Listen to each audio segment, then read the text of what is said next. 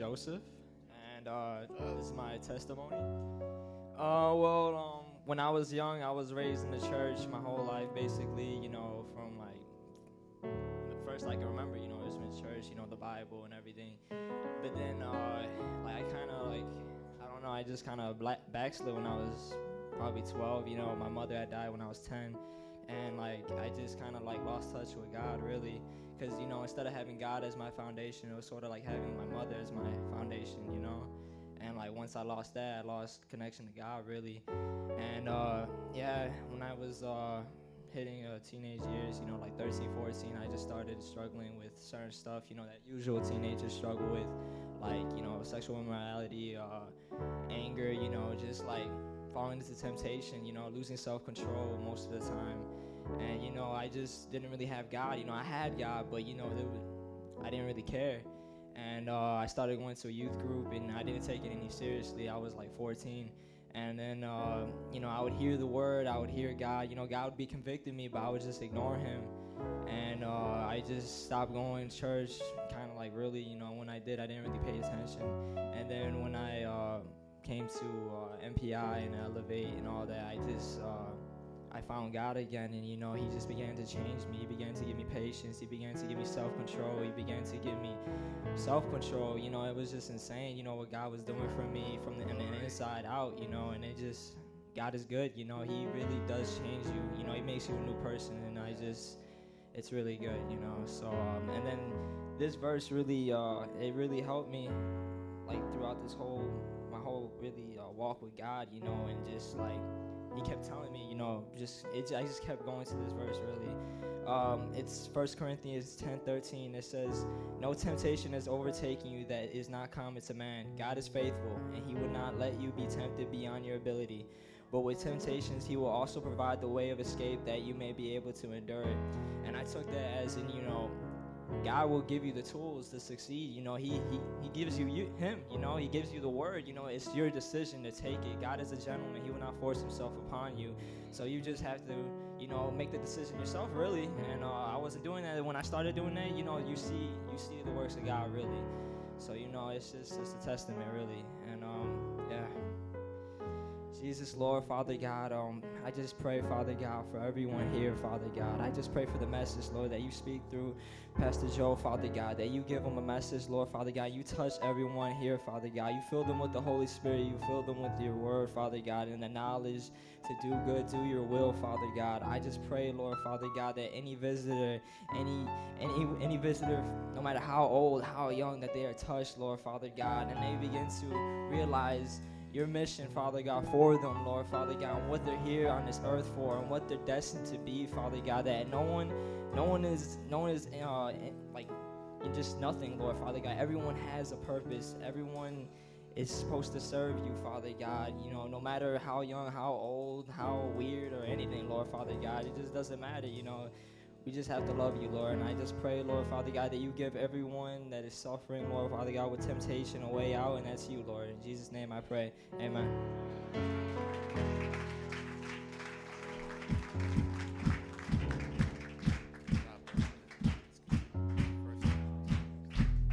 Are you guys ready to party in this place today? Okay, I got about five of you.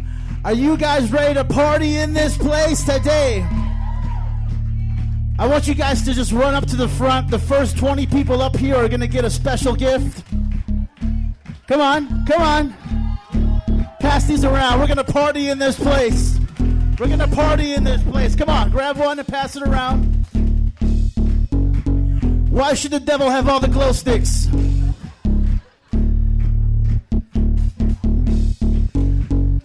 Now just lift up your hands and wave those around. Come on. Everybody, if you don't have one, just wave your hands. Here, follow me. Ready? We're going to get in sync here. All right, we're almost there. Yeah. Woo! Now, when I count to three, I want us to just shout the loudest shout of victory. You guys ready?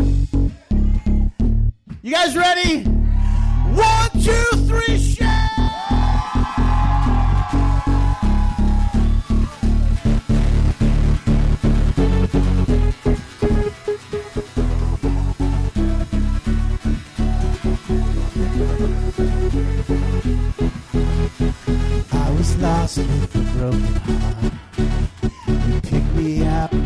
set apart.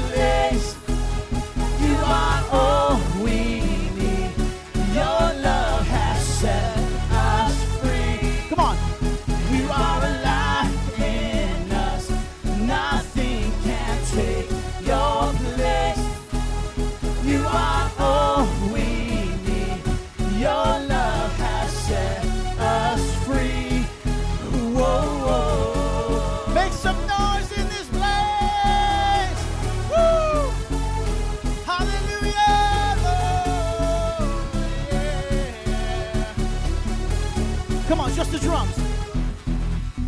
Cause you are, you are, you are my freedom. We lift you higher, lift you higher. Come on, we're gonna bounce.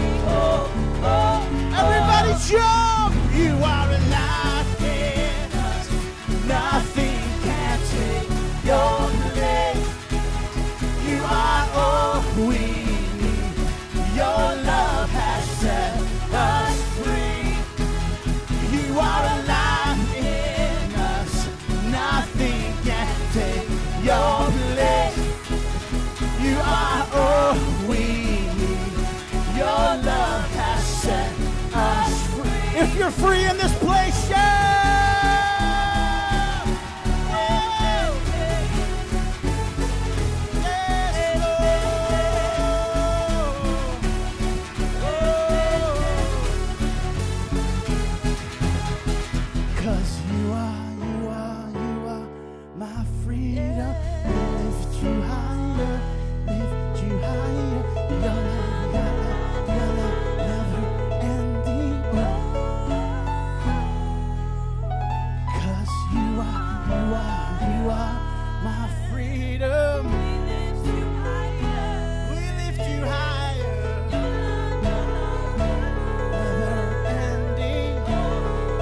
lift up your hands and praise Him.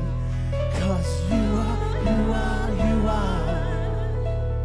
We lift you higher, lift you higher.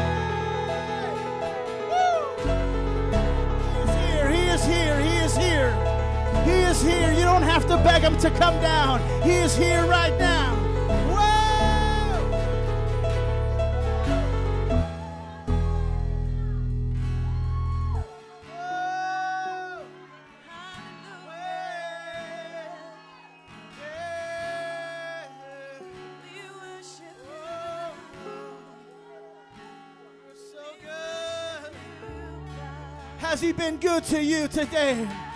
Has he been good to you?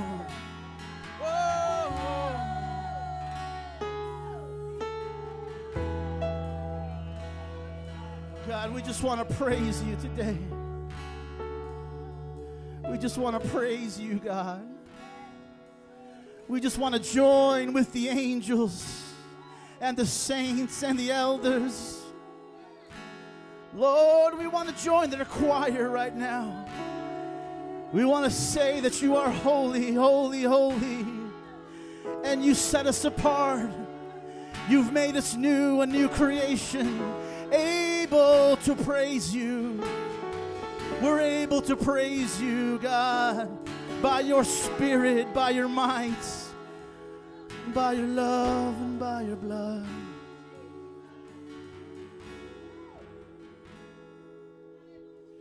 All the saints and angels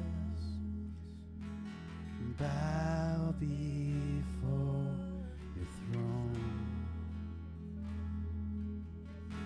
And all the elders cast their crowns before the Lamb of God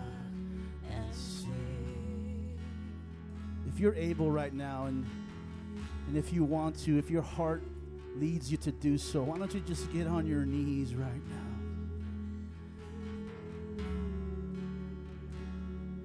And prostrate yourself to a holy God, to an awesome God who loves you, who left heaven, who left everything for you, who is worthy of our praise and our adoration. And let's sing this together. And all these saints and angels bow before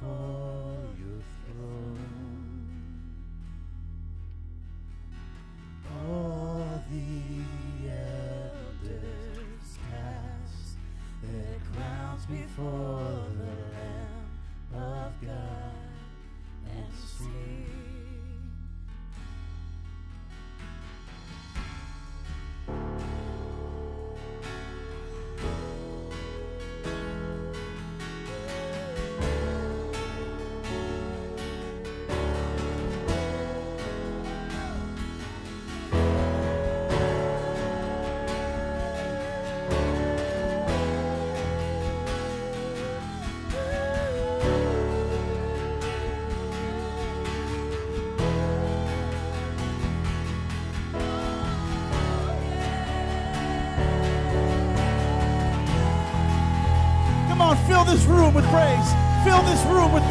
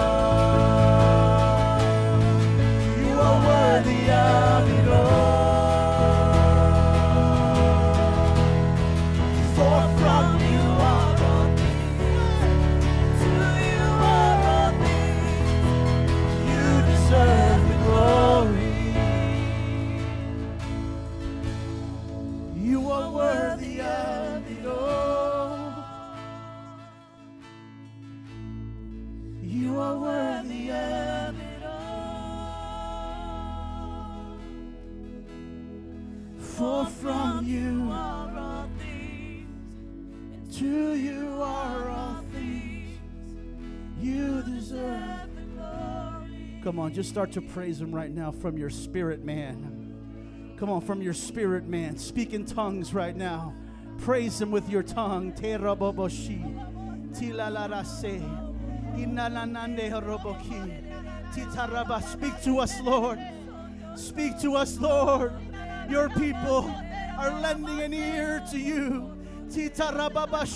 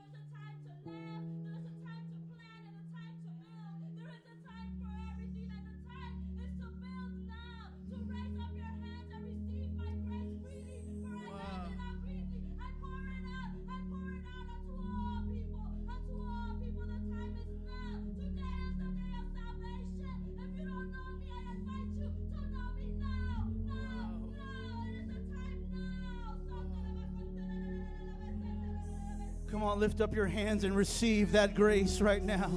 Receive that grace poured onto you. It's free. It's free. It's free. It only costs you to surrender. That's all. Just surrender to Him.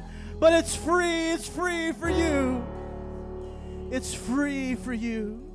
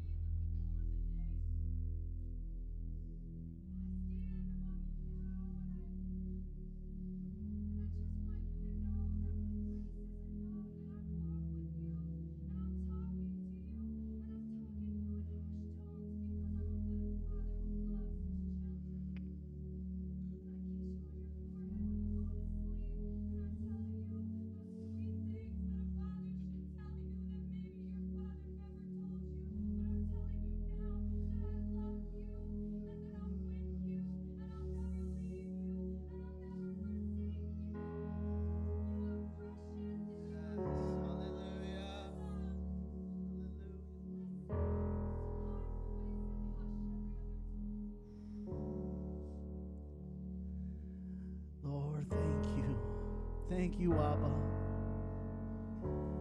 Thank you, Father, that you're not ashamed of us. Because you walk with us, you haven't abandoned us. If you were ashamed of us, you would have left us a long time ago. But you're with us, God. You lift us up.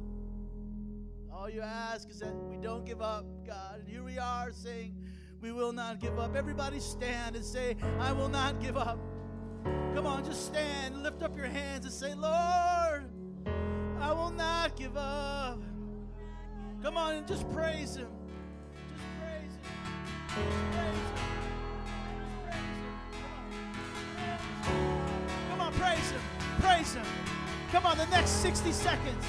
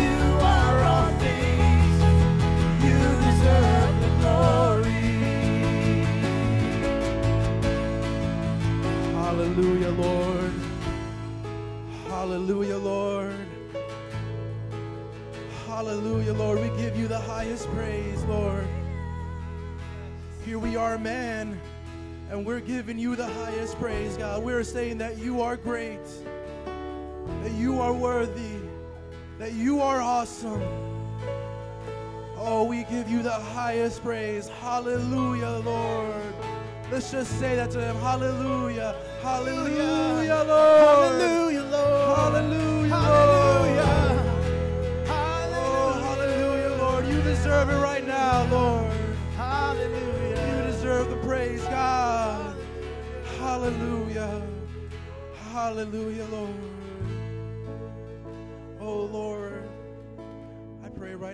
God, that we would never forsake times like this with you, where we can get on bended knee and say, Lord, you are awesome.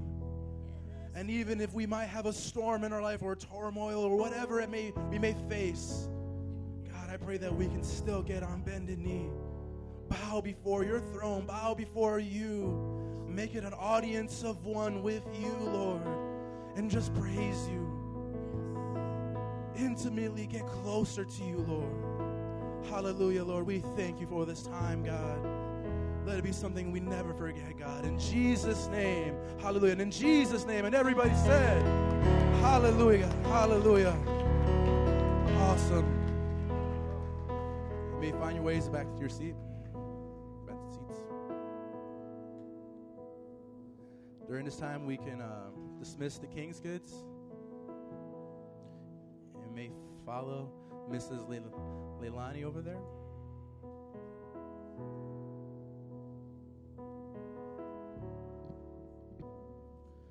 Hallelujah.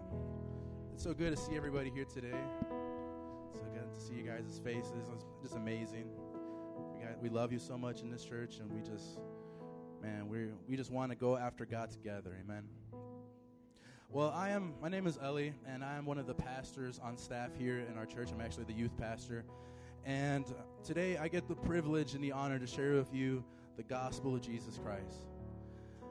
And uh, man, I just tell you, it's a privilege and an honor because who am I to be able to share such good news with everyone? So, um, if you have your Bibles, if not, you can look at the screen. But uh, here in the, the word, it's going to say,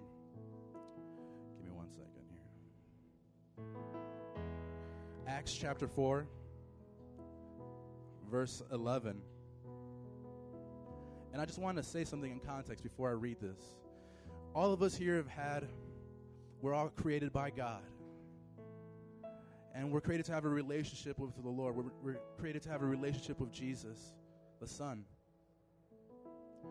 But we have all gone astray from the Lord. The Bible says that there is no one good, not one. No one who seeks God. Everyone has churned. This is evident in how we have lived our lives and how we have sinned. Everybody here has committed a sin. It doesn't matter how good you may think you are. It doesn't matter if you were a Tibetan monk before. It doesn't matter if you were anything. Everybody here has sinned.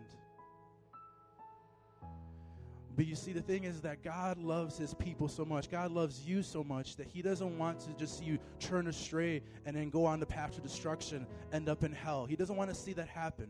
So, what does he do? He sends his son into the world to die on the cross to be a sacrifice for you and me. And that's what he does. And all we need to do is believe in him. All we need to do is just repent of our sins and say, Jesus, my sins are on that cross. You see, but the thing is that in our culture, it's not a very popular thing to be a Christian or to believe in Jesus. It's popular to think of anything that, you know, we like to do in our flesh. And then even then, we still think we're going to go to heaven at the end. We still think that we're good somehow. But look what the Bible says. It says here in Acts chapter 4, verse 11 Jesus is the stone you builders rejected, which has become the cornerstone. Salvation is found in no one else, for there is no other name under heaven given to mankind by which we must be saved. So I implore you today to find right now that this is salvation only through Jesus. It is not found in your spouse, because I've heard that plenty of times. Man, you saved me. Now I'm married and you saved me. It's not found in your children. It's not found in your professors in college. It's not found in your bosses at work. It's not found in false gods. It's not found in Allah. It is not found in uh, Joseph Smith. It is not found in Buddha. It is not found in all that. All that. It's found in Jesus. It says it clearly here. We have rejected him, but he has become the cornerstone. So, what do we do in this place? We have to, what we were doing in worship, make that authentic in our lives. When we repent, when we confess, Lord, Jesus is Lord, we do not just say it like all like monotonous, like, oh, you know, Jesus is Lord, yeah, whatever. Now I believe. No, but if you don't do it on your knees, at least you can do it in your heart. You say, Jesus, I'm a sinner. I need you to save me, Lord. And He does it. He listens to you, and it's not like a, a, long out process. When you do that, when you say it in faith, when you say, Lord, I'm a sinner, would you save me? He does it at that moment. He already died for you, for you on the cross, and it's already done. It's a done deal. All you have to do is just believe and repent. Amen. If everybody can stand up.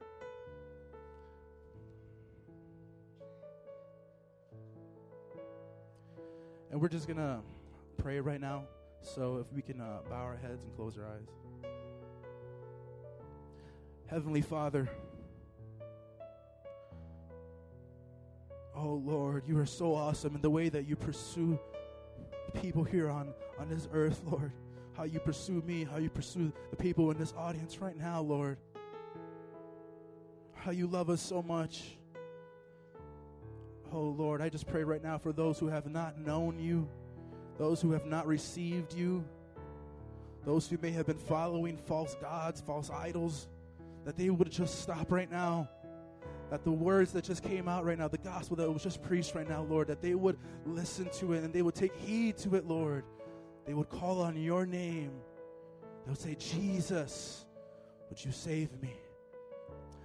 Lord, we just thank you for this time, God. In Jesus' name, amen. Hallelujah. Let's give the Lord a hand clap of praise. He is a God that saves, He is a God that loves. He does not just abandon His children. Hallelujah. If you received just that, that, that, you know, just Jesus right now, if you received Him right now, if you want to get closer to Him, if you want to actually do it even further than that, I implore you to come up right here with Pastor Berto and Griselda, and they will just pray for you it will be after the, the time of fellowship in the video, so you can just talk to them during that time, or you can ask them to pray for you. Amen. But now, what we're going to do is we're going to recite our confession of faith. And this is something that we recite every week because it just declares our worldview, declares the things that we believe in the Bible and how the Bible impacts our lives. So, on a count of three, we're going to repeat it. One, two, three. I believe in one God and Creator who is the Father, Son, and the Holy Spirit the Father who so loved the world, the Son who purchased my salvation in his death, burial, and resurrection, and the Holy Spirit who makes me new and abides in me forever. I believe in the perfect Holy Bible that reveals God's purposes and plans for my life. I believe in the second coming of Jesus who will judge the living and the dead. I believe in the eternal reward of believers in Jesus and the eternal punishment for all unbelievers in Jesus. I believe in the united church of Jesus Christ, built upon apostles and prophets, elders and deacons, in which the gates of hell shall not prevail.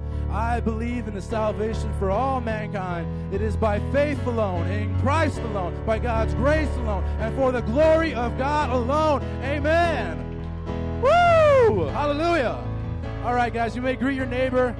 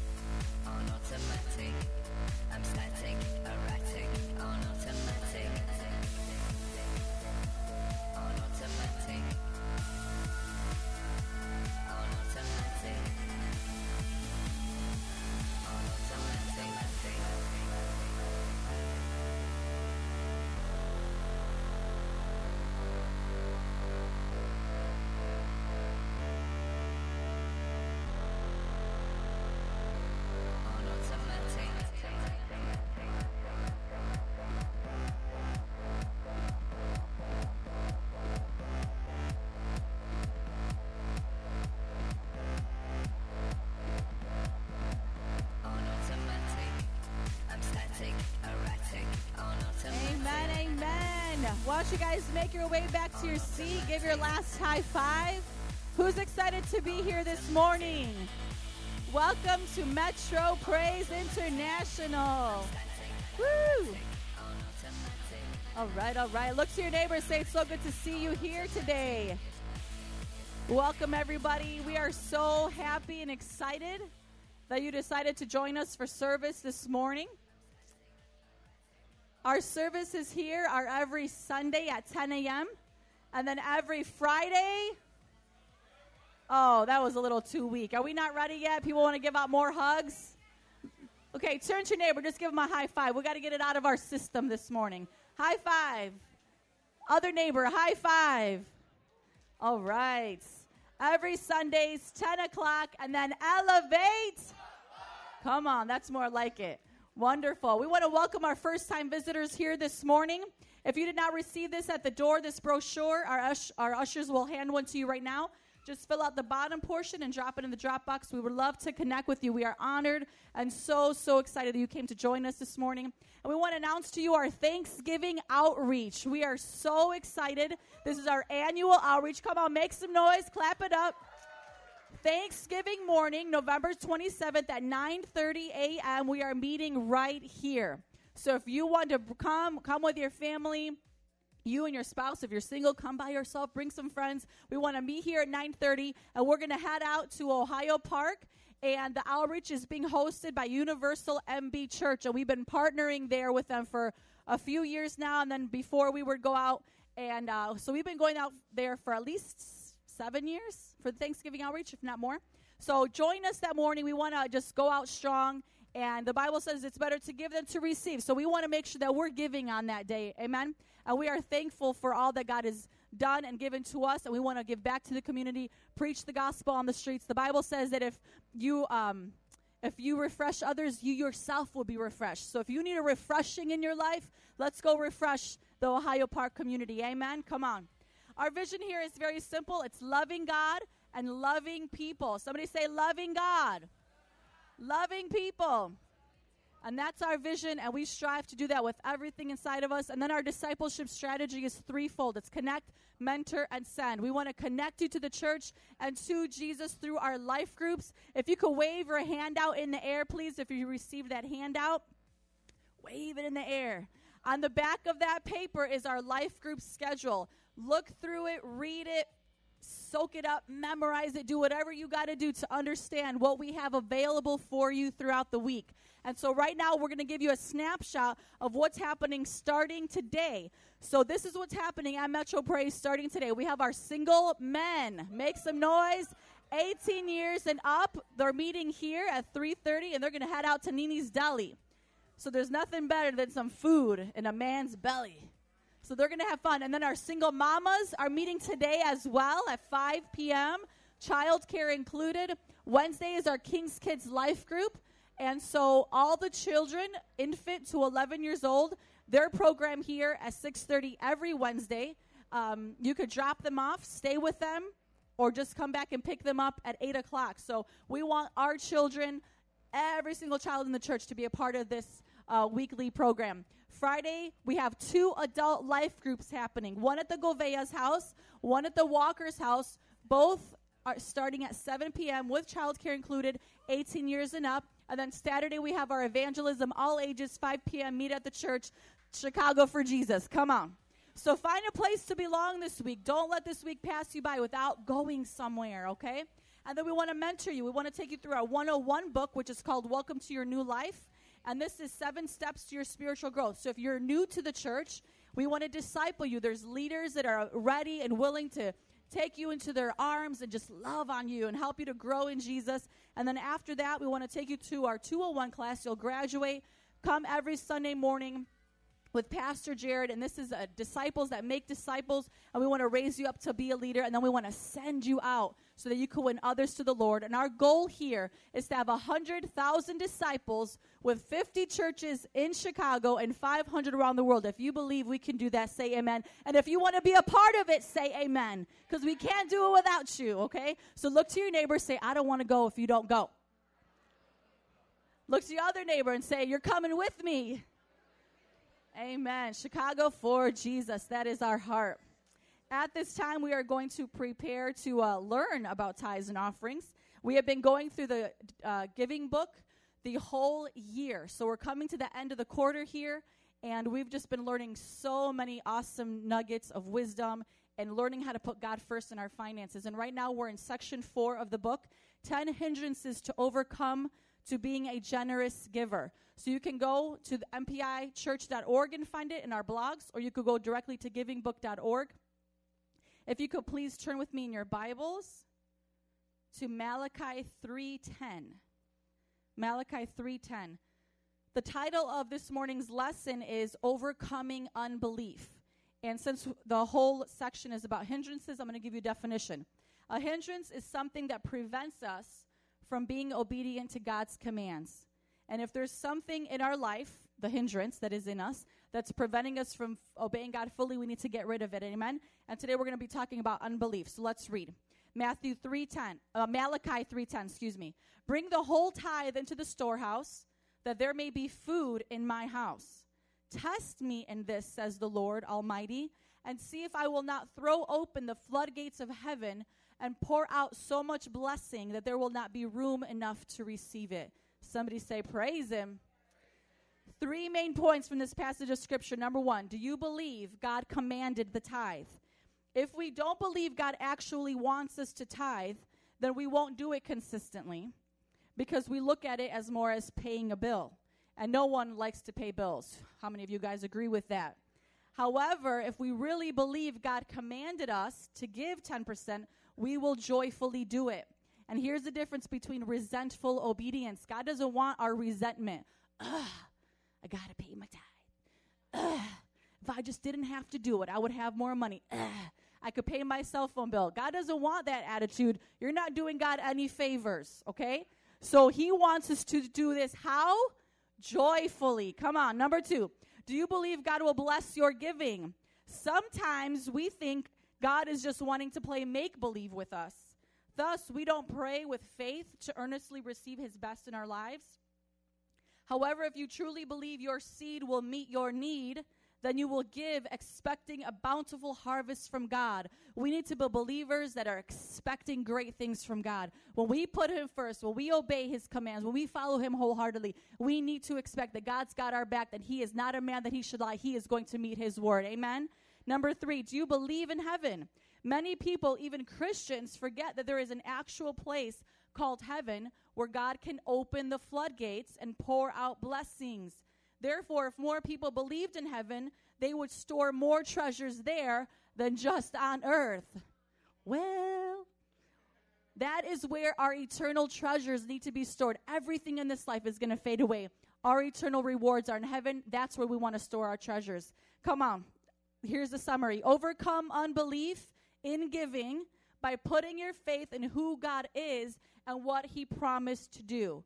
He is faithful. Number one, how do we apply this to our life? Be faithful in giving your tithes, 10% of your total income, and your offerings, anything after you give your tithes. Two, repent if you have not trusted and believed in God's word concerning giving. Three, ask God to increase your faith for both giving and receiving in his kingdom. Stand up to your feet with me this morning and let's confess this powerful word over our life. I hope many of you guys have been getting blessed. I know those that have been faithful tithers for years and years are getting some fresh nuggets. And for those that are new to the church and tithing and giving offerings is a little foreign to you, these messages, let them soak into your heart and take root there because God wants everything inside of you to belong to Him. And if we if he can't have our finances, then you're not going to let him have a lot of other areas in your life. On the count of three. One, two, three. By the power of the Holy Spirit and the guidance of the Word of God, I will not be hindered by greed, laziness, unbelief, discouragement, or fatigue in my giving to God. I will overcome bitterness, impatience, pride, fear, idolatry, and live a life of obedience in my finances. Come on. So we're going to prepare to receive our tithes and offerings at this time. Again, we believe at Metro Praise that a tithe is 10% of your total income.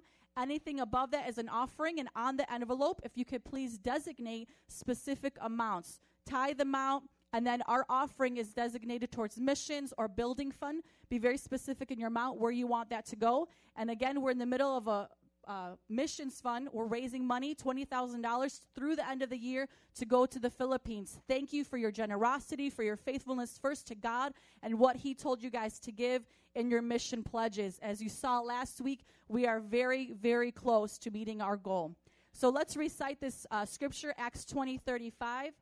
The Lord Jesus himself said, It is more blessed to give than to receive. Let's pray. Lord, we thank you so much that you are not a man that you should lie, that your promises are yes and amen, and they are true. And when we remain faithful to you, you will remain faithful to us. So I thank you for every tither and giver and generous giver in this place. I pray that you bless them and prosper them, open up the floodgates of heaven, and pour out a blessing upon them that they don't have room enough to receive it. I pray for raises and favor on their jobs, promotions, God, open doors of employment, God, that they will be able to be leaders and movers and shakers in the, in the society. And I ask that every single gift that will be received today, that we will use it for your glory so that souls could come into your kingdom, that the city will be saved, the nations will be saved. In Jesus' name. And everybody said, Amen. Please come forward as you give this morning joyfully unto the Lord.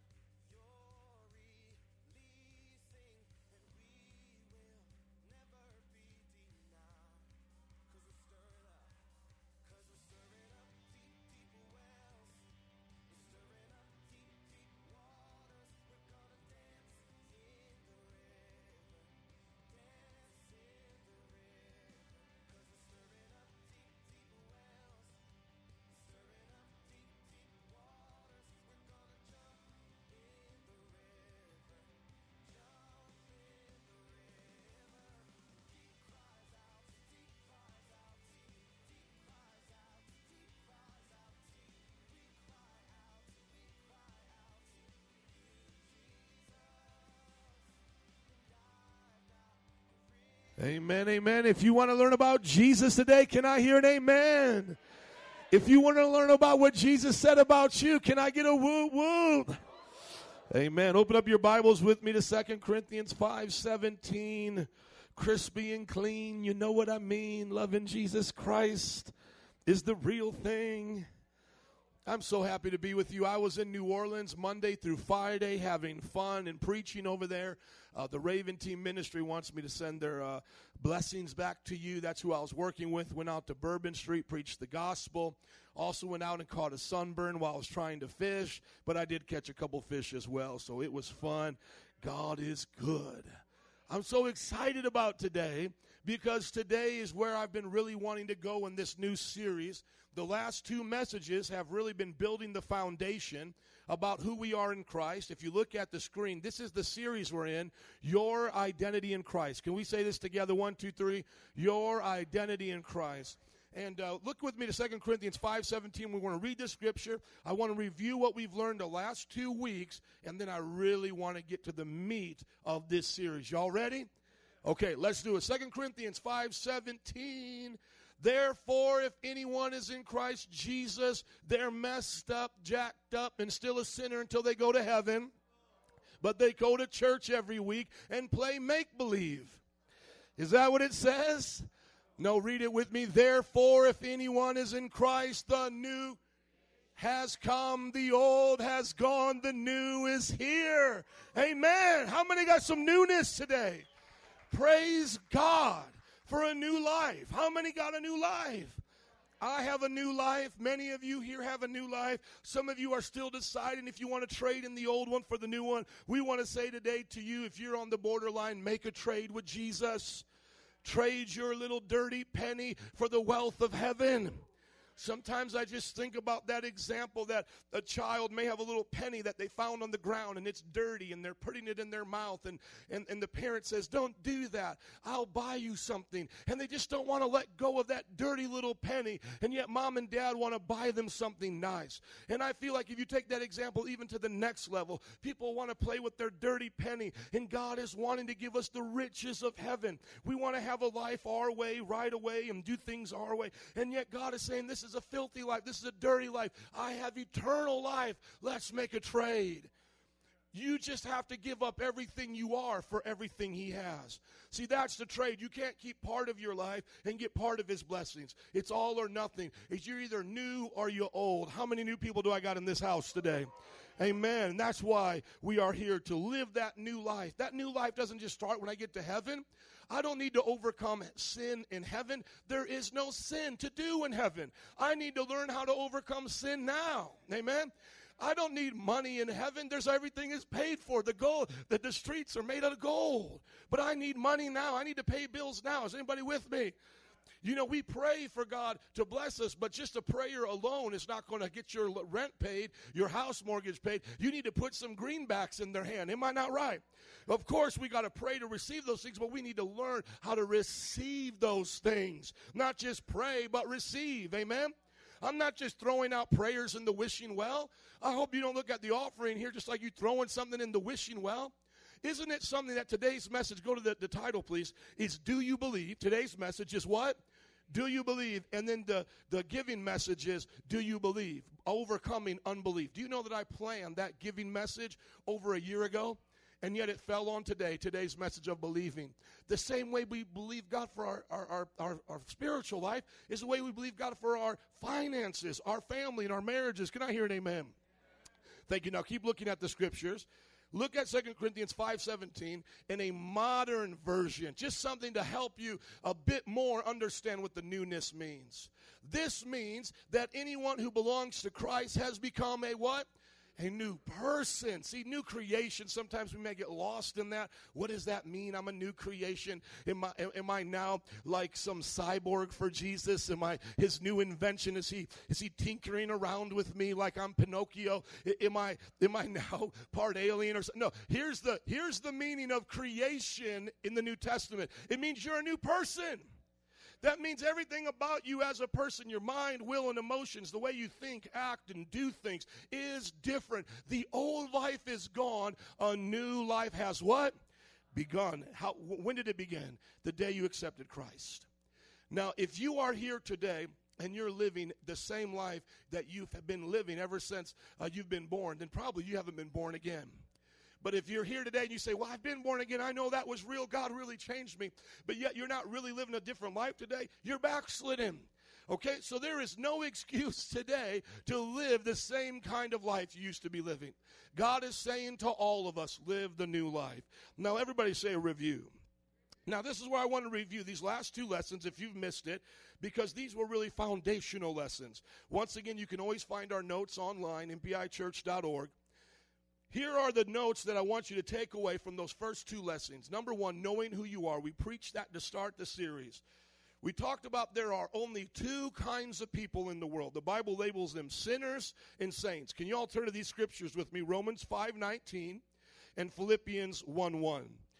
How many kinds of people are there in the world? And what are they called? Sinners and saints. Is there a middle category called religious people? I'm just religious. I follow my religion. Does that count? You know, what about other religions? Well, I'm a Hindu. I'm a Buddhist. D- does that make them in a different category? All religions, all people fall into these categories sinners and saints. Is there a, a category called good person? I'm not really a sinner, a bad person, and I'm not a saint, a perfect holy church goer, holy roller, but I'm just a good person. I pay my taxes. I take care of my family. I go to church every now and then on Christmas and Easter. Is there such thing as a good person? No, because all have sinned, right? All have fallen short of the glory of God. Let's look at those scriptures quickly. Romans chapter 5, verse 19. Guys, would you put it up there? Let's look at what the Bible teaches us about sinners. There's really no doubt from the perspective of heaven because God came to save sinners. So if a person says, Well, I'm a good person, then that really means that you don't need to be saved and that Jesus wasted his blood on Calvary. Do you think that Jesus would have wasted his blood on Calvary? Do you think that if there was some other way to go to heaven, Jesus still would have came and suffered that way? If there was another way to heaven, Jesus wouldn't have had to come, is what I'm saying, y'all. Jesus came because it was the only way of salvation. Here we go. Romans chapter 5, verse 19. Are we we here? Got technical difficulties? Okay. Isn't it something how today when I really wanted to just use my phone, this thing is messing up. And now can I borrow your Bible? Come on, somebody say help the preacher. Thank you. This never this never doesn't work. Amen. It always works always works. Shame on me for relying too much on technology. Forgive me, Lord. Okay, are you there in verse 19 of chapter 5? Thank you. For just as through the disobedience of the one man, the many were made what? Sinners, so also through the obedience of the one man, the many will be made what? Righteous. Okay, so that's working again. Thank you. So there's the sinner, who is born a sinner because of what Adam and Eve did. That's the historical uh, problem that we find ourselves in. What Adam and Eve did now affects us. We're born sinners, and because of what Jesus did, we can be born righteous, sinners and saints. Everybody getting that? Okay, now turn with me quickly to Philippians chapter 1, verse 1. If you stay in the state of being a sinner, you will be damned, the Bible says, and sentenced to hell based on your sins. You won't then just blame it on Adam and say, well, Adam sinned. I got a bad start in life. You know, it, you know, it was Adam's fault. No, you will go to hell because of the sins you chose. And that's when we talked about there's different sins that we all do. We all don't do the same sins. Some of you might have struggled with addictions. Others of you might have struggled with bitterness and unforgiveness. Others might have struggled with pride and greed. Are you guys tracking with me? So we all then will stand accountable to God based on our own sinful choices, not just the sinful choices that Adam and Eve made. But it is true to say that because of Adam and Eve, we are born sinners. Everybody say sinners. Now, Philippians chapter 1, verse 1, Paul speaking to the church, he says, Paul and Timothy, servants of Christ Jesus, to all God's saints, to all God's holy people in Christ Jesus at Philippi. So, what does Paul consider the people of God who go to church? What does he call them? Saints. Is saint someone that has died and now has a statue and we all pray to? No, a saint, a holy person, hagios in the Greek, hagios is the Greek word for saint, literally just means holy person. Are holy people dead or are they alive? So when Paul was writing to that church, he says, Your church is full of holy people, full of saints. Now go back to the notes, please. Put this together two types of people in the world there are sinners and there are saints. Saints have been born again. Those are the ones who have repented of their sins and asked God to make them new. Which one are you today? Shout it out. One, two, three. Okay, most of you are saints here. Now, look at number two there are two kinds of saints. There are, there are two kinds of people who have been born again. When you look at Paul writing that letter, he says to the saints at this church. He also says it in other places, in uh, Corinthians and so forth. But yet, when you start to hear him talk to the people that are there, you begin to find out that some of them are living right and some of them are living wrong. Now, my old days of preaching, I would just say, hey, they're lost, they don't know Jesus. But that's actually theologically incorrect. There can be saints who don't live like Jesus.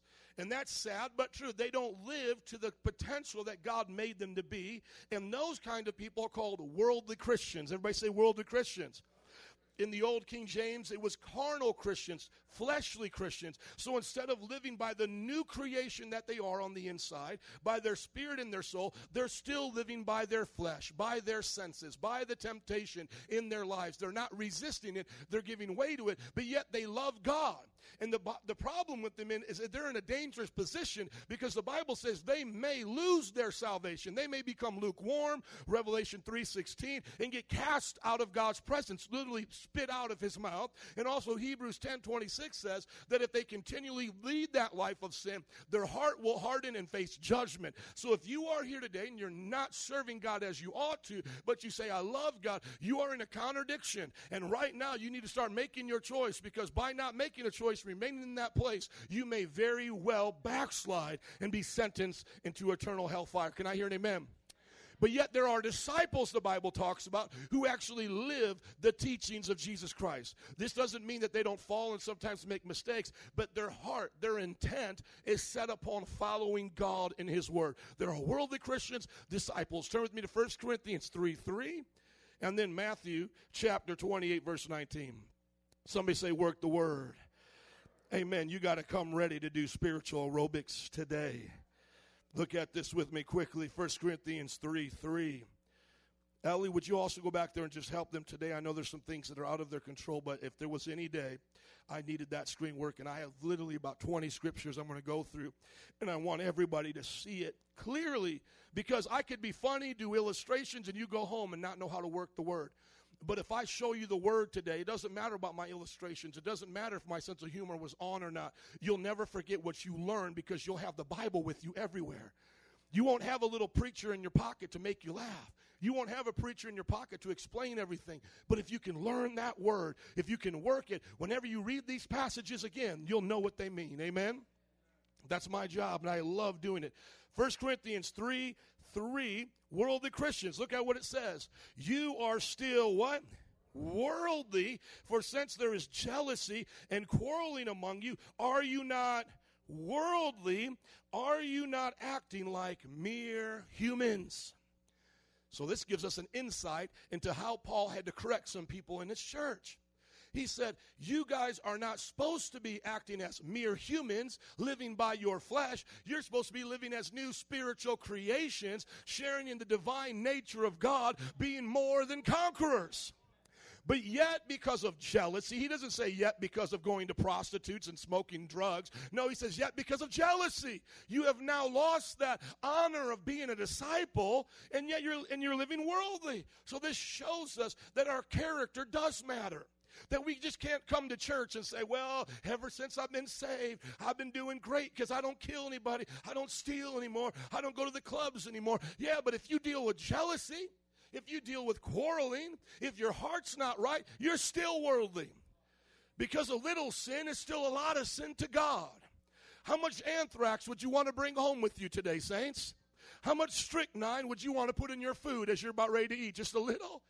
God looks at all sin as disgusting outside of what He wants for us. All sin brought Jesus to the cross. There should be no excuse for our sin or tolerating of our sin or, or making excuses just to live with it a little longer. We should say, I don't want to be worldly. I don't want to just be like a mere human who keeps saying, Well, nobody's perfect, Pastor. That's why I mess up all the time. Well, it's time to stop living as a mere human and live as a child of the God of heaven and earth and overcome sin, the devil, and temptation and be a world changer and a history maker and a roof breaker. It's time not to just be a mere human living with mere human potential. Well, I'm just trying to change myself. Well, you and Dr. Phil will be trying for a long time, my friend. Or you could just take one step to Jesus Christ and be renovated, be demolitioned, and made a new creation. I'm not going to the junkyard of my life with a can of paint trying to fix it all up. I'm coming to Jesus Christ asking Him to make something new that never existed before to be real on the inside of me. See, if you believe this, you'll start living like it. Amen? You'll stop hanging around the junkyard with your can of paint. You'll start coming to church with the Word of God. You'll start believing that you're a brand new model. Amen? You're a brand new model. You are a new person. And it starts right now. It's time to live like it. Can I hear an amen to that? Go to Matthew chapter 28, verse 19. There are two kinds of people sinners and saints. And then those saints are divided up among worldly Christians, those who act as mere humans, only in their own potential, not tapping into the power of God. And then there are disciples of Jesus Christ, followers Mathetes in the Greek word for disciple means they are students and learners of Jesus.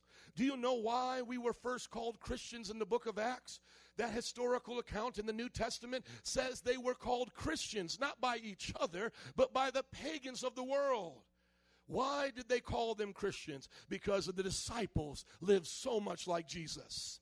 See, now today in the church, we want to say no one's like Jesus. No one can be perfect like Jesus. That's why I can sleep with my boyfriend or my girlfriend because nobody's like Jesus. And that's why, you know, we can lose our tempers and cuss in traffic like everybody else, come late to work. And whenever they get on us for, they say, well, you're supposed to be a Christian. You're supposed to be different. And whenever they talk to us like that, we can just say, well, nobody's like Jesus. Now, nobody's perfect like him. Well, that was quite the opposite of the New Testament. They said, You're so much like Jesus, we're going to call you Christians, little Christ. That's all that means. And it doesn't mean they were little gods walking around. There's only one God, amen, of heaven and earth. But it meant they were so much like him that they said, You remind me of him. The way you talk, the way you walk reminds me of that man from Nazareth. You remind me of Jesus. You don't remind me of Zeus. You don't remind me of Hercules. You remind me of Jesus Christ. That's why we're going to call you Christ like Christians. The disciples were so good at following Jesus by the power of the Holy Spirit, not in their own strength, that they were called Christians. Look at it. Verse 19 of chapter 28. If you're there, say I'm there. Therefore, go and make church goers of all the nations. That's what Jesus said. Just go into the world and invite them to your church services. Tell them to come on Sunday and give a little money in the offering bucket. Is that what Jesus said? Go into the world and make televangelists. Just people who get on TV and talk real fast like used car salesmen and try to get you to go to heaven by giving $100 for a new car. And you'll get this holy water to go with it. Just $7 shipping and handling. Send it now, send it now, send it now. Is that what Jesus said to go do? He said, Go into all the nations and make disciples, baptizing them in the name of the Father, the Son, the Holy Spirit, and teaching them to obey just the easy things. Just the simple things? No, teach them to obey everything I have commanded you. And then the promise comes to these saints, these disciples. He promises them, I will never leave you. I will be with you to the very end of the age. Jesus is with his church. Jesus is with his saints who are living like him and teaching others to live like him. Every church should be like Jesus. Every church should be made up of disciples that want to make other disciples. We should be a group of people that reflect Jesus in all that we do, except in one way. What is the one way that we will not reflect Jesus? We will repent of sin. Jesus never had to repent of sin, but yet he gave us instructions for the times that we did, so we will reflect his heart for us when we sin. And so even if we fall short of who he is, we will then repent and look to the disciples and the Holy Spirit to be our example. So there's never an excuse to live any other way than like Jesus. Can I hear an amen? Look at your neighbor and say, This is the first introduction. The second introduction was last week's message. Somebody say soul theology. Or another way of saying this is soulology. So the, the first week we talked about knowing who you are. There's sinners and saints, and there's two kinds of saints, disciples and worldly Christians. And then last week we talked about soulology, like who are you on the inside? How many believe you have more than what a rock has? How many believe you have more than what a dog has? How many believe you have more than what a chimpanzee has? Hello, somebody. You are made in the image of God. Your intelligence, the design of your heart and brain and mind is all evidence to this. And so, when we want to try to understand the conscious mind, we want to try to understand what people call our spirit and soul, we need to understand that this came from the very breath of God in the book of Genesis. He made our bodies out of dirt. And that is why from dust we came, to dust we go. But yet, man was not alive at that point when he was just a clay model. He did not become a clay mo- uh, an alive uh, clay model until Jesus did what? Breathed his breath into him. And then the Bible says he became a living being, a living soul. Turn with me to John chapter 3, verse 3. This goes back to the scripture we read in 2 Corinthians 5:17. It is important to understand this is what Jesus' message was, to be born again. When you come to Christ, are you given a brand new body? Are you given a body to look like Brad Pitt or Arnold Schwarzenegger or whoever's hot right now, Vin Diesel? All these old dudes, I don't even know new hot guys. I would say somebody shouted out, but that would be weird. So we're not going to shout out some new hottie right now. Look at John chapter 3, verse 3. Jesus is talking. Let's read it together. Verily, truly, I tell you the truth that no one can see the kingdom of God unless they are born again. So, is that a physical birth? It is a spiritual birth, is it not? And then we talked about that our soul is connected to our spirit. We're body, soul, and spirit. The soul is our mind, will, and emotions, and the spirit is that which gives us life. And some believe that just your spirit was born again, but yet your body and soul remain full of sin and corruption. But yet I showed you and taught you throughout that lesson that literally the soul is renewed with Christ at salvation. That is why you are called a saint. He's not just speaking one day you will be a saint when your body dies and then you get to go to heaven, but now in your soul you are a saint of God. Your mind has been transformed. You have been washed clean. Can I hear an amen to that? And so turn with me to 1 Peter chapter 1 verse 22 and you'll see it so clearly. I didn't get a lot of chance to get into the passages of Peter, but don't you think if there's anybody who knew Jesus it would be Peter? Right? And if there's anybody who understood what uh, what Jesus was trying to teach about our souls and what we were on the inside, don't you think it would be Peter? And don't you think if there was anybody who would understand about being reborn and being transformed, it would be Peter?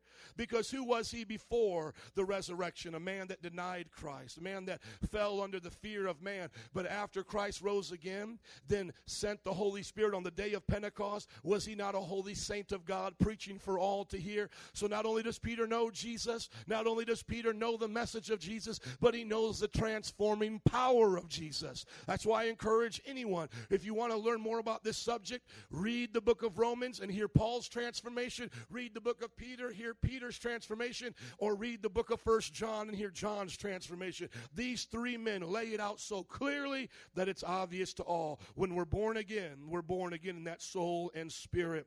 Look at 1 Peter 122 verse 23 if you're there can you say I'm there Thank you. It says now that you have purified yourselves by obeying the truth so that you have sincere love for each other love one another from the heart. For you have been born again not of perishable seed but of imperishable through the living and enduring word of God.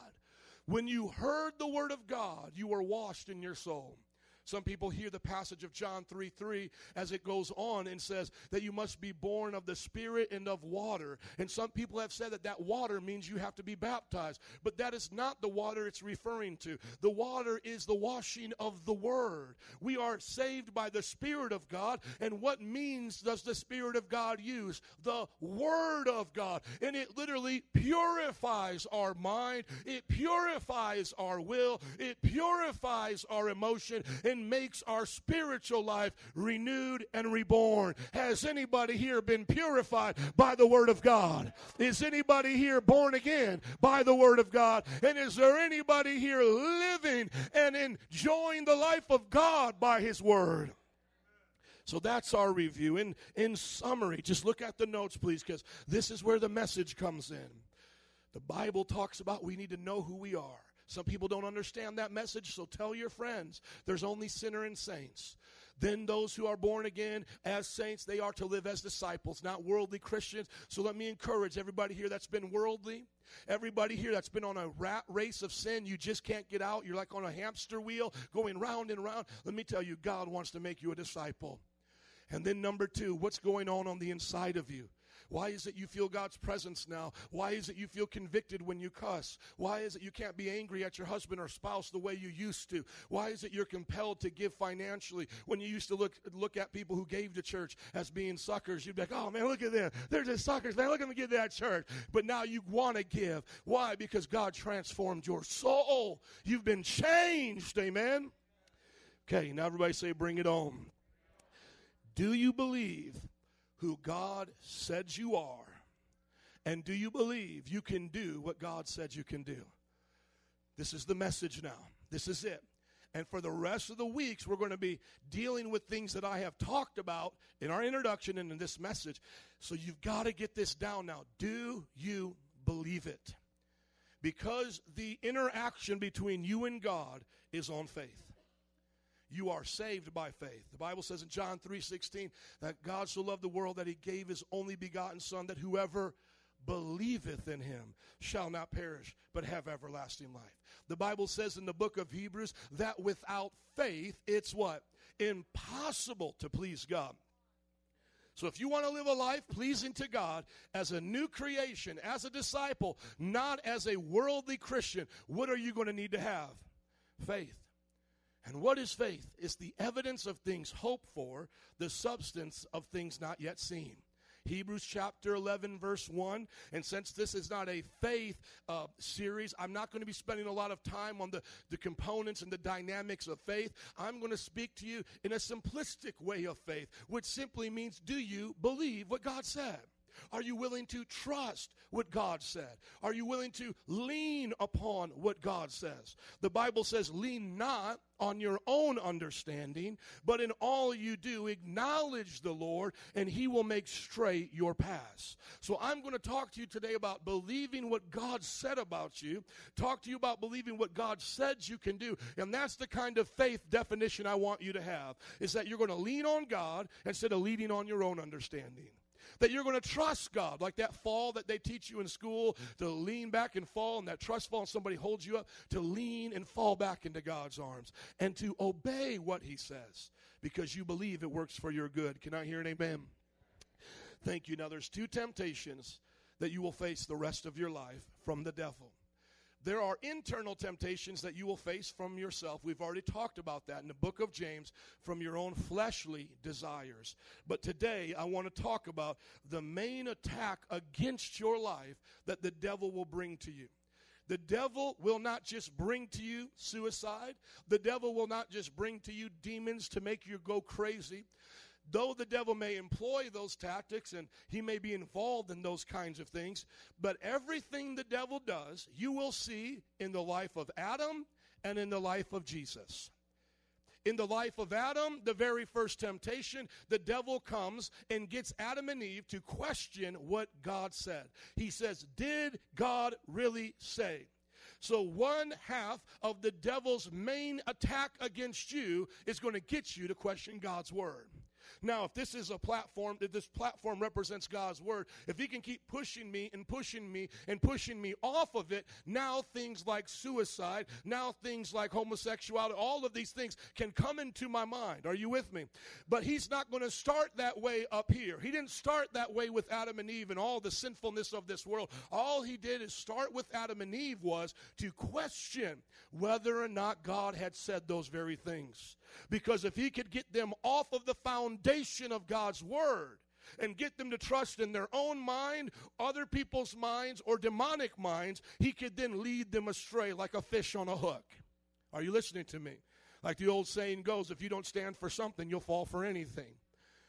There's three types of people that will try to deceive you. Yourself will try to deceive you because you have a sinful body. Others will try to deceive you. The Bible talks about that. And then the devil with his demonic spirits will try to deceive you. But if you stand on God's word, deception can always be fought against. You can outlive and outfight deception. But if you are deceived and you come off of God's word, then you are prey for the roaring lion known as the devil. So I want to encourage you to believe what God said about you. Then the second half of, of his temptation is when he comes to Jesus. Now he knows Jesus existed prior in heaven. So Jesus was not born at Christmas time. Jesus is the self existing Son of God, but he came into flesh to die for our sins. Are you guys tracking with me?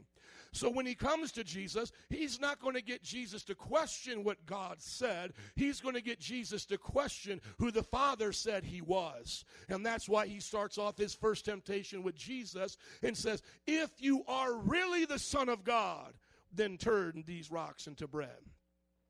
So, what are going to be his two temptations towards us and all of humanity? To get us to question what God said we can do, and to get us to question who God said we are. Adam and Eve failed at their temptation. They failed and fell into sin, and because of that, we are now born sinners, and then we choose our own sin. But it all comes back down to not believing what God commanded us to do.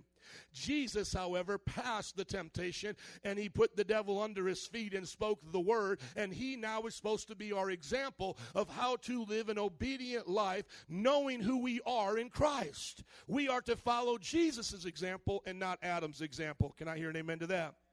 Okay, so let's look at the first temptation Genesis chapter 3, verse 1 through 13. And here's the first question I want to ask you today as you're turning to Genesis 3, verses 1 and onward. Do you believe you can do what God said you can do?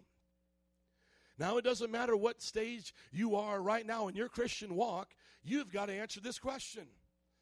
I was preaching in New Orleans and I was telling stories about fellow pastors that I know who have cheated on their wives and they've been married for years. I know people that have chosen to go a different path at all stages of Christianity. So I'm not trying to motivate you through fear. I'm just trying to tell you that at any time, if you stop believing in God's word for your life, you will fall into this temptation. How many know someone that has fallen to this temptation of not believing what God said they could do? How many know the devil has tempted you this way? Okay, look at Genesis chapter 3, verses 1 and onward. Now the serpent was more crafty than any of the wild animals that the Lord God had made. He said to the woman, Did God really say, You must not eat from any tree in the garden? Do you see how he lies right here? Was that the command of Jesus? And the reason why I always say Jesus, though he's not named in the Old Testament, is because we believe that there's only one mediator between man and God and the man Christ Jesus. And I believe in what's called Christophanies, pre incarnated visitations of Jesus in the Old Testament, because the Bible says no one has ever seen the Father and lived. So whenever God is speaking with man, I believe it's through the pre incarnate Son of God, known as the Logos, the Word. Jesus is what he was given as he was born, but he has always been the Son of God. Can I hear him amen to that? He's the fourth one in the fire with Shadrach, Meshach, and Abednego. He's the one coming from the Ancient of Days in Daniel chapter 7. He's the one standing alongside of the burning bush speaking to Moses. He is that one that appears to Gideon as the angel of the Lord. That's another discussion. So God makes him puts puts the creation here in the garden, puts man and Eve there and all the animals, puts two trees there. One tree is the tree of knowledge of good and evil. He tells them not to eat that. The other one is the tree of life. He says you can eat that along with all the other trees. But here comes the serpent being given the chance to tempt mankind. Why do I believe that's important? Because God did not want to make robots. Love has to come with choice, and choices have to have consequences. So it's not that God desired us to fall, desired us to go to hell. He desired us to choose Him. And even if humanity had to make the wrong choice and then some make the right choice, it was worth it in His economy instead of just making robots. So if you ever want to know why God allowed them to be tempted, it's because love must have a choice. Here comes the devil. Now look at how the devil twists God's word to, to make it something untrue. Did God really say, You must not eat from any tree in the garden?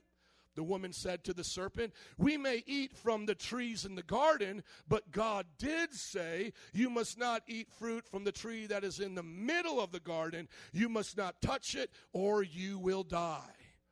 And then look what the devil says You will not certainly die.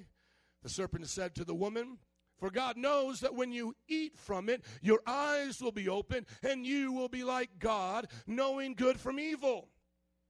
So, this first temptation is God is not the one in charge anymore. You can be the one in charge. Just eat from this tree, and you will know good and evil, and you won't need a God telling you what is good and evil.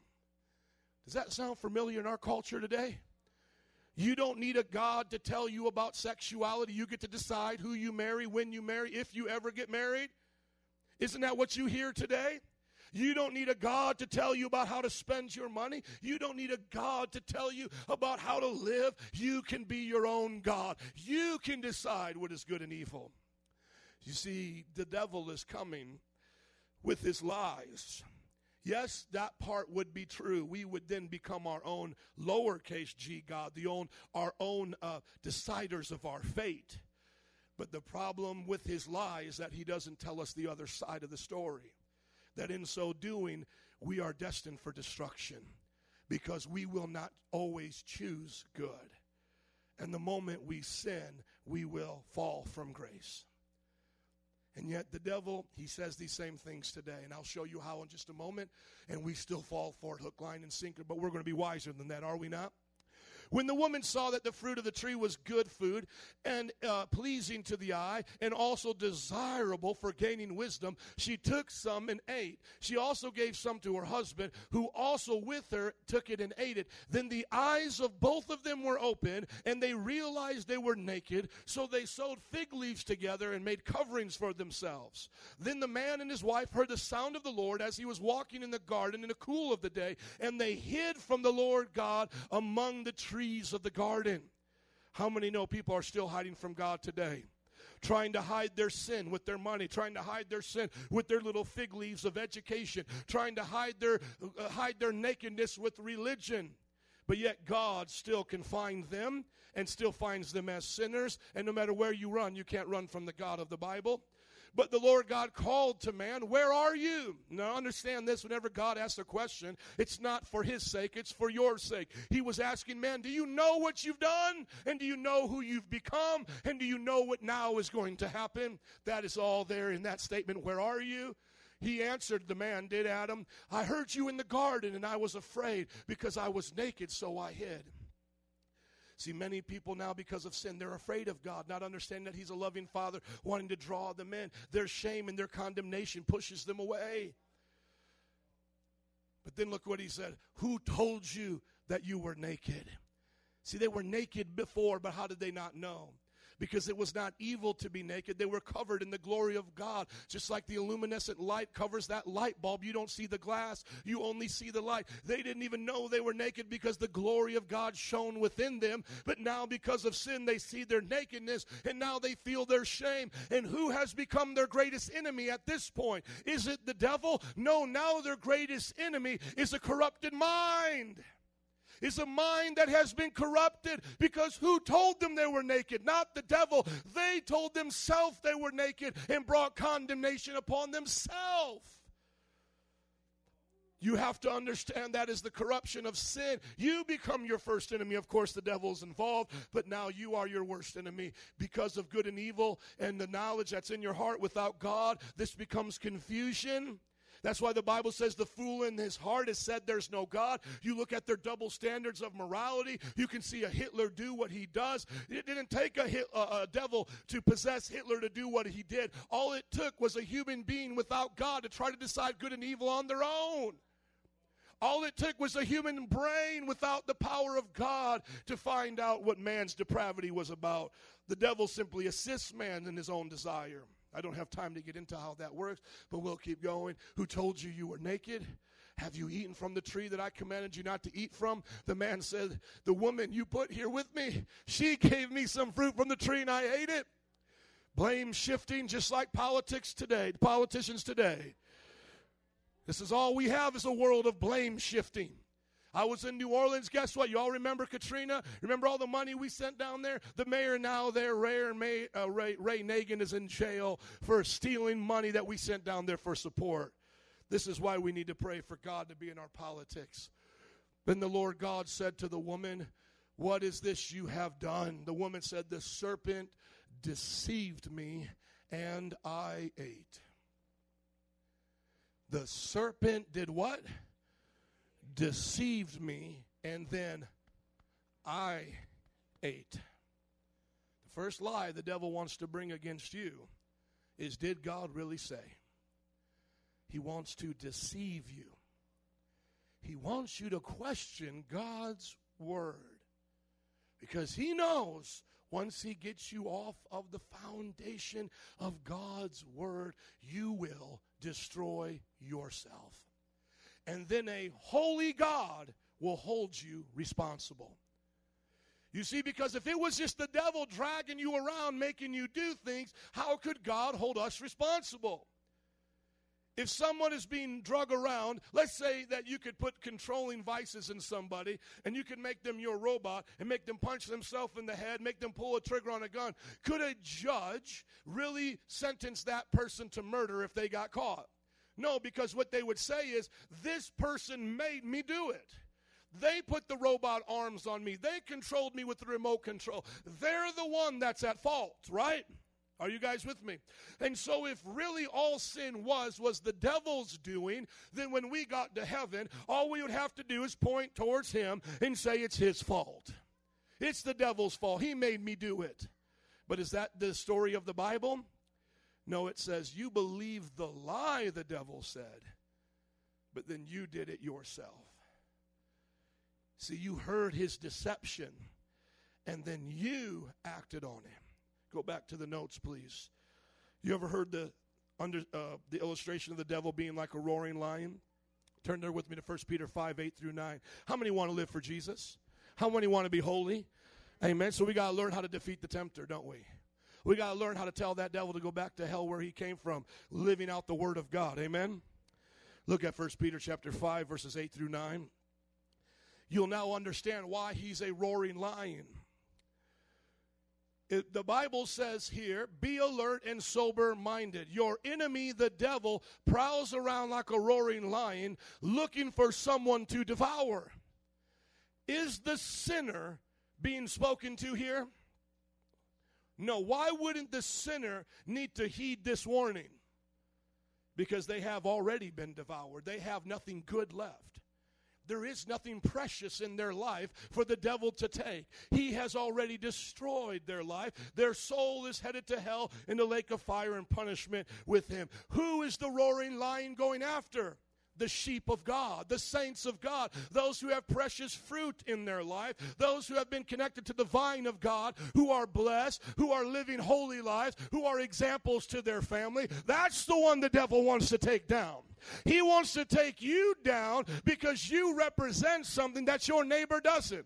That's why sometimes Christians will go through more struggles and their, their non Christian neighbor may have a life of ease and it may appear that way. It's because the devil is throwing everything he has against you because he wants to destroy the Christ in you, the witness you have. See, that's why the devil comes against you. That's why the devil wants to fight you and come against you more than your friends who sleep in. Come on. That's why he's against your relationship, your marriage, than the one that's just shacking up. It's already messed up. They never made any vows together. There's nothing to lose or gain from that reputation. But the moment you got married, the devil's going to come against that marriage. The moment you dedicate your children to the Lord, the devil's going to come against that because he wants to show God you can't have saints down here. I'll deceive them all to believe what I say, and then they'll sin on their own. And this goes into another philosophical question, which is if the devil already knows he's condemned going to hell, why is he fighting so much? Here's my belief behind that. He's trying to bring as many to hell as he can so that on judgment day, Jesus will change his judgment because he's seen that he's lost the majority of humanity, and then he'll have compassion on the devil with them. So the devil says, Let me get as many as I can. You know, just like your friends back at the job. All of us don't like you. We, we got to tell you that. You see, they just can't say, I don't like you. They got to say, we all been talking about you. See, they got to they got to build a big case against you. Like your family. It's not just your cousin don't like your cousin, your uncle, your aunt, everybody I talk to at the reunion don't like you either. See, it's just like the devil. He just don't want to come before God and say, us demons, we're the only ones. No, he wants to say, see, I got this one, I got that one, I got this church kid, I got this pastor, I got this person, this person, this person. Come on, God. Now, now you've got to recognize our complaint against you. We, we all think you're unfair. We all think your code of justice and righteousness is just not fair. See, this devil is coming after us because he knows that we're the saints of God, that we're the ones that have been called to be different. Can I hear an amen? So, how does he come through this temptation? You've probably heard things like this. Go back to the notes. This is what he may say to you Did God really say you couldn't have sex? Come on, young people. Did God really say you couldn't have sex? Did God really say that you would always be hurt in life? Did God really say you'll always be alone and suffer? You see, what he wants to do is discourage you by over exaggerating things just like he did in the time of Adam and Eve and get you to question if God is a good God. So when he says something to you like this, did God really say you couldn't have sex? You say, no, devil. He said I could. I just can't have sex outside of marriage. Did God say you're always going to be hurt, busted, and disgusted? No, He didn't. He said He would heal my broken heart. Did God say you would always be alone? No, He didn't. He said He would never leave me nor forsake me. Turn with me quickly to Ephesians 6 17. What we use against the devil is the Word of God. But you have to know the Word of God to use the Word of God. So if you don't read your Bible and study God's revelation to you, you're going to be confused and able to be easily tricked by the devil. Hence the reason we're to be disciples. Disciples are not just the best dressed people on Sunday. Disciples are not just the ones who shout the loudest. No, disciples are the ones who know God's word and live accordingly. And they have the blessing of God. Look at Ephesians 6 17. It says, Take the helmet of salvation and the sword of the Spirit, which is the word of God. See, the devil's the Spirit. We need a sword that's spiritual. So, what do we use? The word of God. What do you say to the devil when temptation comes? The word of God says. And you believe it and you live on it.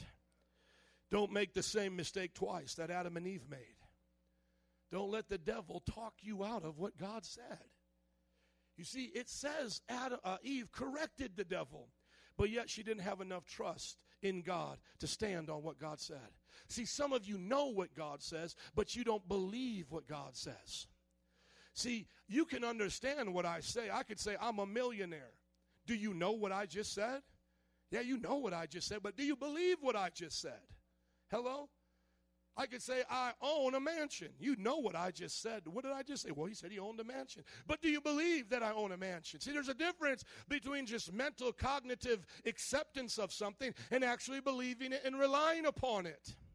The old example I always like to give is the man who went to the circus. He rode on that little unicycle on the tightrope. And by the way, I think there was somebody did a tightrope right over here, didn't they? Let's use him as an example. So this guy, let's imagine him. He goes there and he does the tightrope thing. Everybody cheers. Now imagine if he looked into the camera and said, "Now next week, I'm going to put somebody on my shoulder and we're going to do it together, and I'm going to be blindfolded." And, and how many of you guys would like to see that? Now imagine all the crowd start shouting, "Oh yeah, we would like to see that." I mean, it was crazy you by yourself. Now you're going to put somebody on your shoulders, okay? Now all of us could, and then you could say, Do you believe I can do? And all of us could say, I believe you could do it. But what if he pointed to you now and said, I want you to be on my shoulders? See, there's a difference between make believe and real belief. There's a difference between knowing and there's a difference between showing. Imagine he says, Now you really believe, get on my shoulders. See, we could say here all day, I know what God said about sin, and I know what God said about this, and I know what God said about marriage, and I know what God said about that, but are you living it? Are you in the arms of your shepherd, letting him lead you through life, or are you still trying to do it your way? See, that's what we need to make a decision today to do is know the Word of God. Because, yes, we need to study it, know it, but then believe it and act on it. Can I hear an amen? Let's go to the next point, getting close to closing right here. What was Jesus' temptation? The one the devil came to him. Turn with me to Luke 4, chapter 1, verses 1 through 13. The devil comes to Jesus after he's baptized. Jesus has been fasting in the desert for how many days? How many? 40 days. There he's fasting, he's hungry, and the devil comes to him and begins to tempt him. Look at this uh, scripture, Luke 4, verses 1 and onward. And as we get ready to read it, I want you to ask yourself this question How does the devil tempt me in the same way he tempts Jesus? Because he's still tempting in these same ways. He doesn't have any other tricks up his sleeve. This is it. He wants to get you to doubt what God said, like he did with Adam and Eve, and he wants you to get to doubt who you are, just like he did with Jesus. Now, understand the theology behind this. Jesus has always existed. Jesus now comes in the flesh, and now he's hungry. Before Jesus was ever born in the flesh, was he hungry in heaven? No, so now the devil wants him to question his identity. How does this apply to our lives? It applies to our lives that once we're born again, we're new in sinful flesh, but the devil wants us to question are we really new? See, the devil wanted to question Jesus Are you really the Son of God? If you are, then prove it. And then he says those same kind of things to us. If you really are a child of God, then prove it. And the proof that he wants to set up is only proof that will make us fail and fall short and condemn ourselves. Look at the scriptures. Jesus, starting in verse 1, full of the Holy Spirit. How many here are full of the Holy Spirit? So we look to Jesus as our example, do we not? Isn't Jesus our example? He left the Jordan and was led by the Spirit into the wilderness. For 40 days he was tempted by the devil. He ate nothing during those days, and at the end of them he was hungry. The devil said to him, If you are the Son of God, tell this stone to become bread. Do you see the temptation? The first words out of the devil's mouth to Adam and Eve was, Did God really say? The first words out of his mouth to Jesus are, If you are the Son of God, tell this bread to become stone. Jesus answered, It is written. Everybody say, written. He speaks the word. See, Jesus' reliance upon the word shows us that if he used the word, how are we supposed to avoid temptation? What are we supposed to use? The word. Jesus says, written, man should not live on bread alone. The devil then led him to a high place, showed him in an instant all the kingdoms of the world. He said to him, I will give you all their authority and splendor. It has been given to me, and I can give it to anyone I want. If you worship me, it will be all yours. Now, you notice here, Jesus does not argue with the devil. He doesn't say, Well, devil, you really don't have authority here. No, he understood that at the time of the garden, we had given mankind authority to the devil, and Jesus was there to take it back. That's why in Matthew 28, after the resurrection, he now declares all authority in heaven and earth has been given unto me. Why was that important? Because God is all creation, uh, all powerful. Why would Jesus have to get the power? Because he gave it to a man, and man is the one who kept the keys. Jesus had to come as a man to get the keys of authority back. Are you listening to me? Otherwise, God would have had to destroy the universe and apply a different set of laws. But He put gravity here as a law, He put the laws of physics here, and He also put the laws that men will rule this earth. And if men give it to the devil, then the devil will do it through those men. But if Jesus comes as a man, then He will have the authority. That's why He is the king in the lineage of David, the Messiah who forever reigns. He's not just a spiritual king, He's an earthly, actual king. And when He comes riding on a white horse, it will be real, and the hooves will trample on people's head, and his sword will be a real sword, not just a spiritual sword. Are you listening to me? Hello, somebody. He said, It's written, worship the Lord your God and serve him only. The devil then led him to Jerusalem, the highest place, and said to him, If you're the Son of God, once again tempting him by his identity, throw yourself down from here. But he said, It is written, He will command, uh, because the devil now speaks the word. How many know the devil knows the Bible? How many know Jehovah Witnesses know the Bible? How many know cults know the Bible? Right? So the devil uses this to twist it. He says he will command his angels concerning you to guard you carefully. They will lift you up in their hands so that you will not strike your foot against a stone. But Jesus said, Do not put the Lord your God to test. He properly understood the word and interpreted it. Just because you have the Bible doesn't mean you actually have the belief in the Bible the way Jesus meant it to be. Belief has to be foundational for the truth that Jesus spoke. Amen? And that's another discussion, how to work your word, but that still goes back to studying it and knowing it. Verse 13 When the devil had finished all this tempting, he left him until a more opportune time. Would you please go back to the notes? I want you to think about how the devil will tempt you like he tempted Jesus. The same way he came to Adam and Eve and gave them a temptation of questioning God's word, it's the same way that he will come to you and get you to question your identity. Are we not children of God when we're born again? He knows that, doesn't he? Did he know not didn't didn't the devil know that Jesus was the son of God? But he wanted to see if Jesus believed it in his place of humanity. See, you know you're born again, don't you? But doesn't the devil want you to question it in your time of hardship, in your time of temptation, to get you to question if God is really who he said he was and if God really changed you? Here's how he may tempt you. If you are a saint, then prove it by never sinning again. See, if God really changed you, then never sin again. If you're really a saint, then you should never be tempted. See, you have these desires. It proves you haven't been changed. If you're really a saint, then you should never have problems in your life. Have you ever been tempted as a Christian and then felt condemned even before you sinned because you just had the thought of temptation? Have you ever been in the position of having problems as a Christian and then all of a sudden you felt that something was wrong with you? Like, why am I having problems? Aren't problems supposed to go away? Have you ever felt yourself as a Christian the moment you sinned as if you had blown it beyond uh, any uh, forgiveness of God and it would be better just to go on as a sinner? You see, these are the things I deal with as a pastor. See, most people that are not here on Sunday are not because they denied God and they got a 666 on their head. They're not here because they believe they blew it so bad that they can't show themselves here today. They believe that because now that they've sinned, God doesn't love them like the day before. See, because they want, uh, the devil has gotten them to question their identity.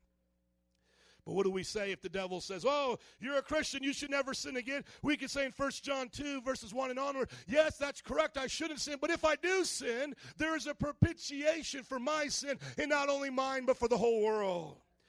If the devil says to us, Well, why are you even getting tempted then? You should be so perfect. You shouldn't even have that crazy thought. Therefore, you should act on it because you're just dirty and filthy. No, we answer back to the devil. The reason why I have these thoughts is because I'm still in a sinful body and they have sinful desires, the members of my body, but I can count it crucified with Christ and live holy in Jesus' name. If you find yourself in the midst of problems and the devil makes you question whether or not Jesus is on your side because you shouldn't have problems with your marriage, problem with your kids, problem with your finances, you could say, Devil, you're a liar. He never promised I wouldn't have problems. Just said through the world I could have tribulation, but be of good cheer. He overcomes the world and I will overcome every one of these problems. You use the sword of the Spirit in the same way to defeat the devil in this temptation as you do in the other one. Would you come to the, the keyboard for me, my brother? I found right here 120 scriptures that speak about who you are and what you can do. It's time for you to defeat the devil's temptation in your life by the word of God. It's time for you to stand on what God said you can do and start doing it. It's time for you to recognize that you are who God said you are. But the only way you can win this battle is by the Word of God. Now, I don't know about you, but sometimes I got to encourage myself. And so I want all of y'all to get this list and let it intimidate you, let it blow your mind, and then I want you to start reading one a day. There's 120 there. Times it by three. You go through this three times in a year. You will never let the devil trick you like he used to. You begin to believe what it says. You look at it right here and you go, I am God's child. I've been born again. I have Jesus' atoning sacrifice. So you got to get excited. See, I'm going to tell you how I encourage myself. I am purified, cleansed from all sin. I've been born again into a new life. I'm born of God. He's my Father. So you got to get excited and believe it. You got to look at the Word of God. Number 51 I am dead to sin. I am victorious. Come on, say, I'm victorious.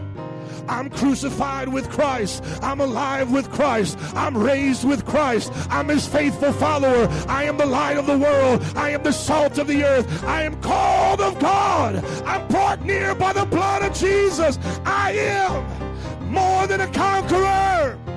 Woo! Number 90, I am God's workmanship. I'm being changed into his image. I am one with Christ. I have all my needs met. I have the mind of Christ. I have the gifts of the Spirit. I have guaranteed inheritance. I have abundant life. I have overcome the world. I have power to control my thoughts. I have access. I said I got access to the Father. Oh, come on, somebody. I press towards the goal. I forget the past. I'm going forward. I said I'm redeemed 42 from the curse. I'm strong in the Lord. I'm holy and without blame before him. I am blessed. I said I am blessed. I said I am blessed.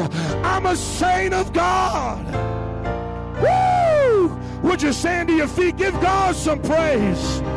Come on, band. Come on, saints. Hallelujah. Hallelujah. As the band and altar workers are coming, how many want to believe that today? Woo! Yeah. I believe that. I don't know how you got to encourage yourself. I don't know if you got to become some southern preacher from the south, old gospel time religion. But you got to learn how to get out that list. Go to the Word of God and said, I am who He said I am, and I can do what He said I can do.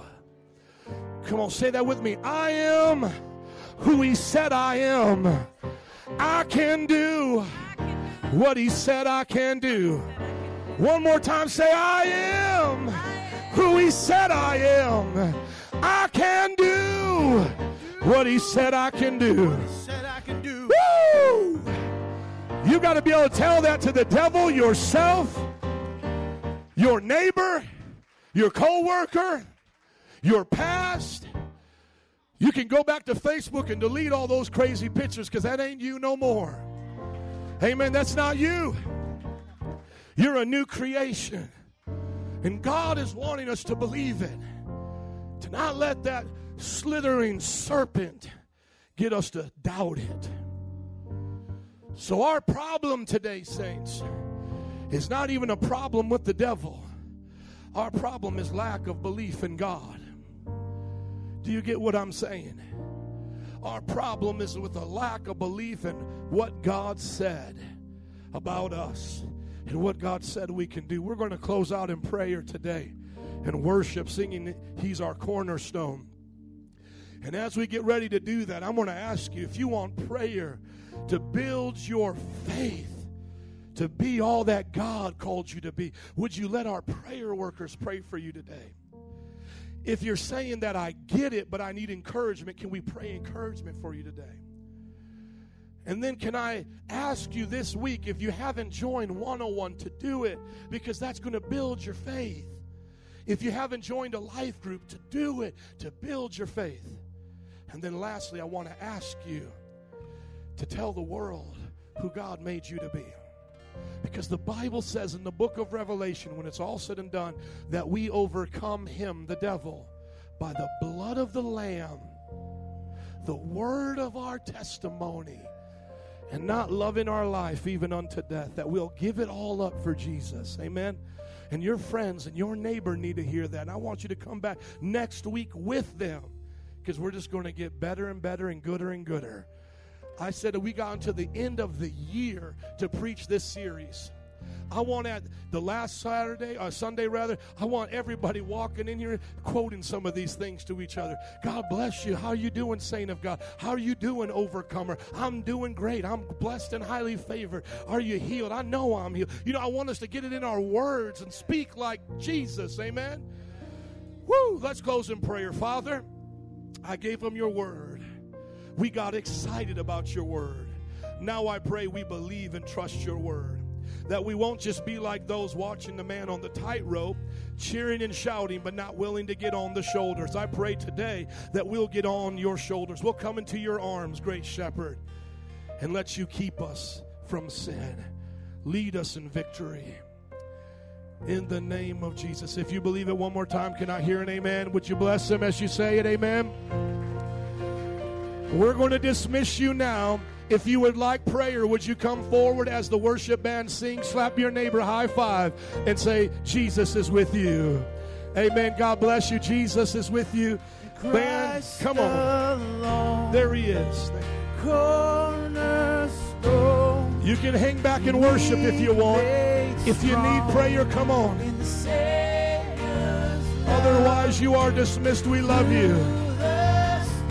Go in the new you. Amen.